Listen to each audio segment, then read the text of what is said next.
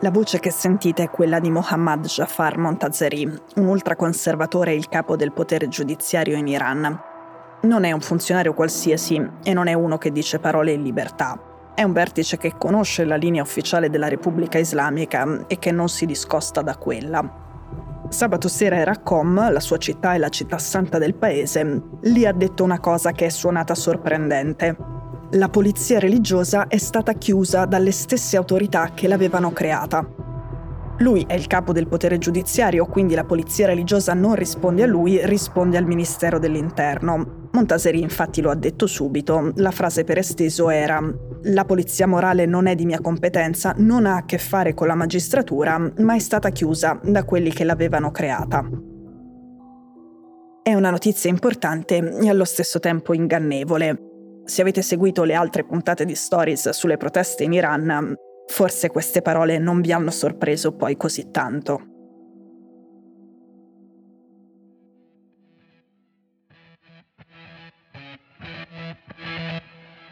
Sono Cecilia Sala e questo è Stories, un podcast di Cora Media che vi racconta una storia dal mondo ogni giorno.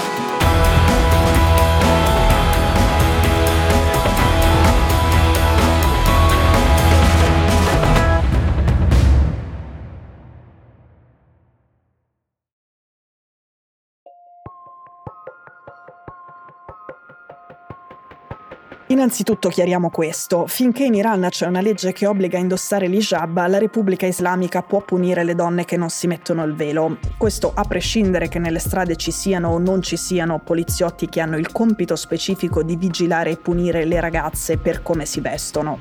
Però nella pratica se questi poliziotti ci sono e sono ossessionati dal tema specifico che rappresenta la loro unica missione, ovviamente la vita delle ragazze è più complicata.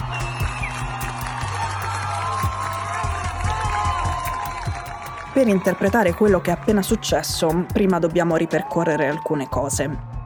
A metà settembre abbiamo fatto la prima puntata sulla morte di Massa Mini mentre era in custodia della polizia religiosa e sull'inizio delle proteste. Quel giorno avevamo detto che il grande ayatollah di Qom, Bayat Zanjani, uno dei più importanti leader religiosi dell'Iran e dell'Islam sciita, aveva condannato la polizia religiosa e i comportamenti che avevano portato alla morte di Massa Mini con queste parole. La polizia religiosa è senza legge, senza Dio e senza logica.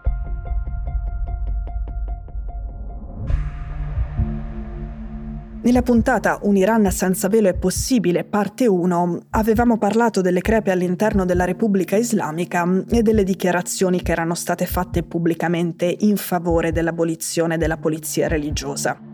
Nella stessa puntata avevamo parlato anche di un tweet della guida suprema Ali Khamenei, questo sì, parecchio insolito.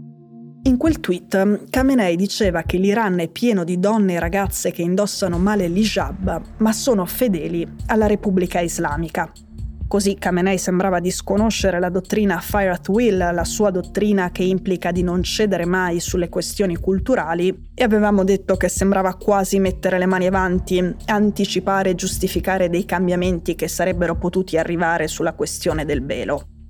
Da quel momento in poi i talk show della televisione di Stato iraniana si sono riempiti di dibattiti in cui gli ospiti, gli opinionisti che dicevano che la polizia religiosa andava abolita, avevano moltissimo spazio e venivano trattati con estrema gentilezza dai conduttori.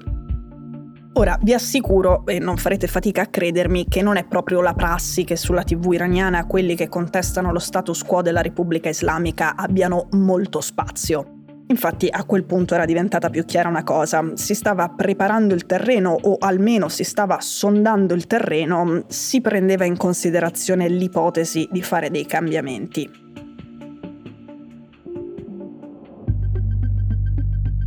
Nella puntata Un Iran senza velo è possibile, parte 2, avevamo aggiunto due elementi. Primo, lo stesso portavoce del dipartimento a cui risponde la polizia religiosa, anche lui in un discorso pubblico, aveva detto che di certe cose come l'abbigliamento decoroso e la castità devono occuparsi la scuola e il clero, non le forze dell'ordine. In quel momento la polizia religiosa disconosceva se stessa.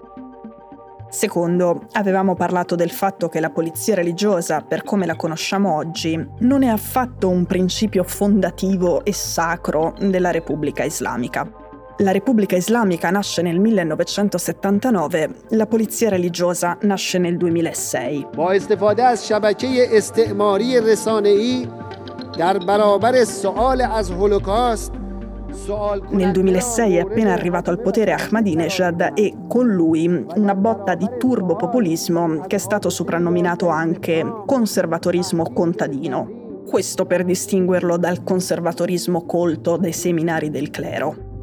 Questa polizia religiosa infatti non piace neanche a moltissime donne e uomini che votano conservatore. La considerano un'espressione delirante di quella fase volgare.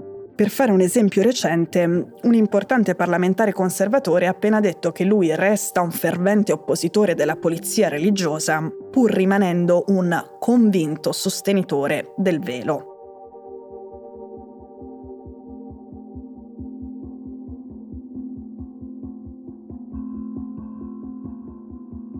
Ecco, considerato tutto quello che abbiamo appena detto, no, non è impensabile che la polizia religiosa venga abolita. E Montaseri non è uno che parla a sproposito.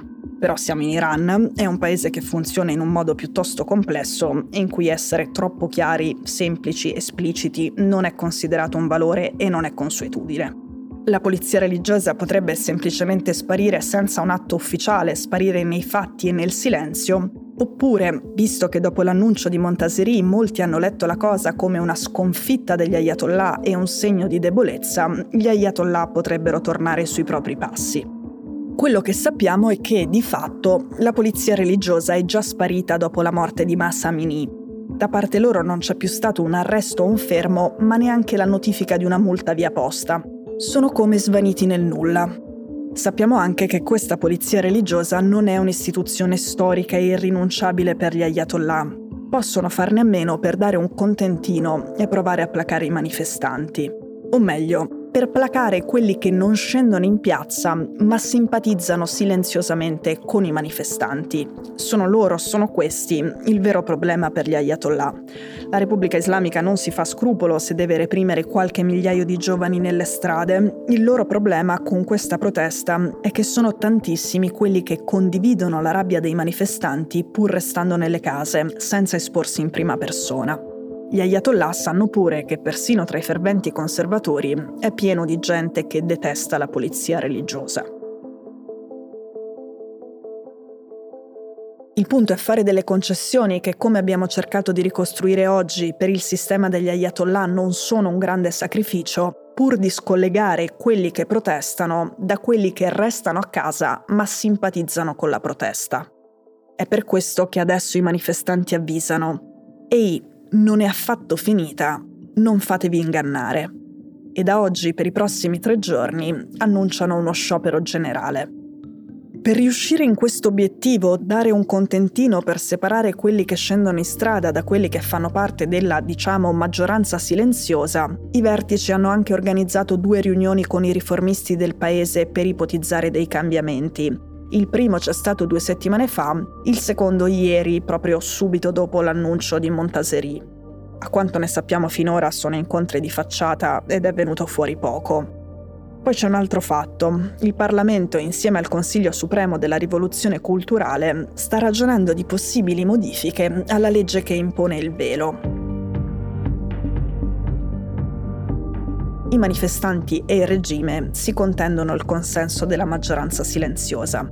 Quello che gli ayatollah adesso sperano è che la maggioranza silenziosa, pur avendo capito ed empatizzato con la rabbia all'inizio, a un certo punto si stanchi delle proteste e incominci a pensare Va bene, però un po' di concessioni le avete ottenute, su qualcosa vi hanno dato retta, adesso basta con i disordini e gli scioperi.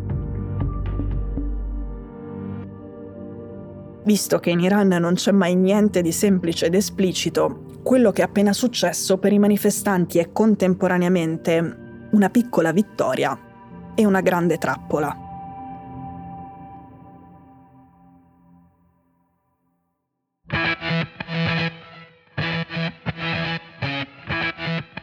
Stories è un podcast di Cecilia Sala prodotto da Cora Media. La cura editoriale di Francesca Milano. In redazione Simone Pieranni. L'advisor è Pablo Trincia. La producer è Monica De Benedictis. La post-produzione e il sound design sono di Daniele Marinello. La sigla e la supervisione del suono e della musica sono di Luca Micheli. Le fonti degli inserti audio sono indicate nella sinossi.